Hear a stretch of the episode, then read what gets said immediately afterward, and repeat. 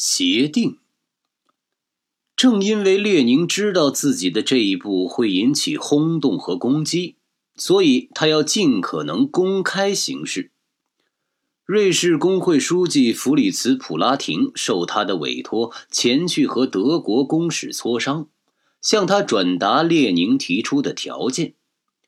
这位公使在此之前就已和俄国流亡者进行过一般性的谈判。现在，这个身材矮小、名不经传的流亡者，好像已经预见到自己不久必能具有权威似的，根本没有向德国政府提出什么请求，而是向德国政府提出条件，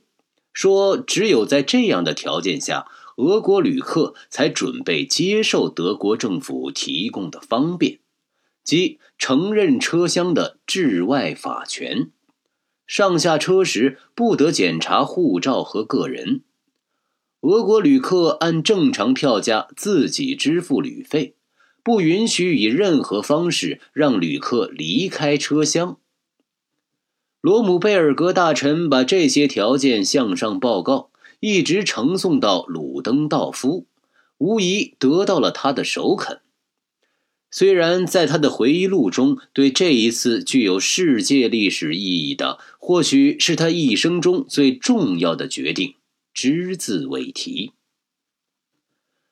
德国公使曾想在某些细节上做些修改，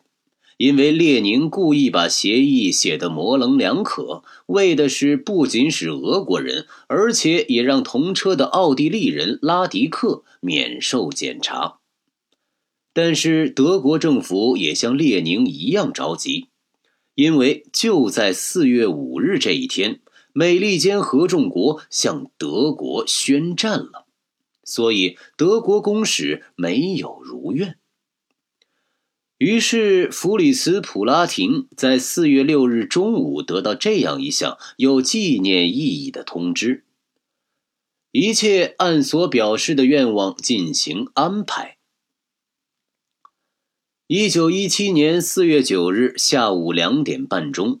一小群提着箱子、穿着寒酸的人从蔡林格霍夫餐馆向苏黎世的火车站走去，一共是三十二人，其中有妇女和儿童。在男人中，只有列宁、季诺维耶夫、拉迪克的名字日后为世人所知。他们一起在那家餐馆吃了一顿简便的午饭，并且一起签署了一份文件。他们都知道《小巴黎人报》上的这样一条报道：俄国临时政府将把这些经过德国领土的旅客视作叛国分子。所以，他们用粗壮的直来直去的字体签名，以示他们对这次旅行自己承担全部责任和同意所有的条件。现在，他们默默的、坚决的踏上这次具有世界历史意义的行程。他们到达火车站时，没有引起任何注意。没有新闻记者，也没有摄影记者，因为在瑞士，谁认识这位乌里扬诺夫先生呢？他戴着一顶压皱了的帽子，穿着旧上衣和一双笨重的、可笑的矿工鞋，夹杂在一群提箱跨栏的男男女女中间，默默的、不引人注意的，在列车里找了一个座位。这些人看上去和那些从南斯拉夫、鲁登尼亚、罗马尼亚来的无数移民并无两样。那些移民在前往法国海岸，并在那里远渡重洋以前，常常在苏黎世坐在自己的木箱上休息几个钟头。瑞士的工人政党不赞成这次旅程，所以没有派代表来，只有几个俄国人来送行。为的是给故乡的人捎去一点食物和他们的问候。还有几个人来，他们是想在最后一分钟劝列宁放弃这次无谓的违法的旅行。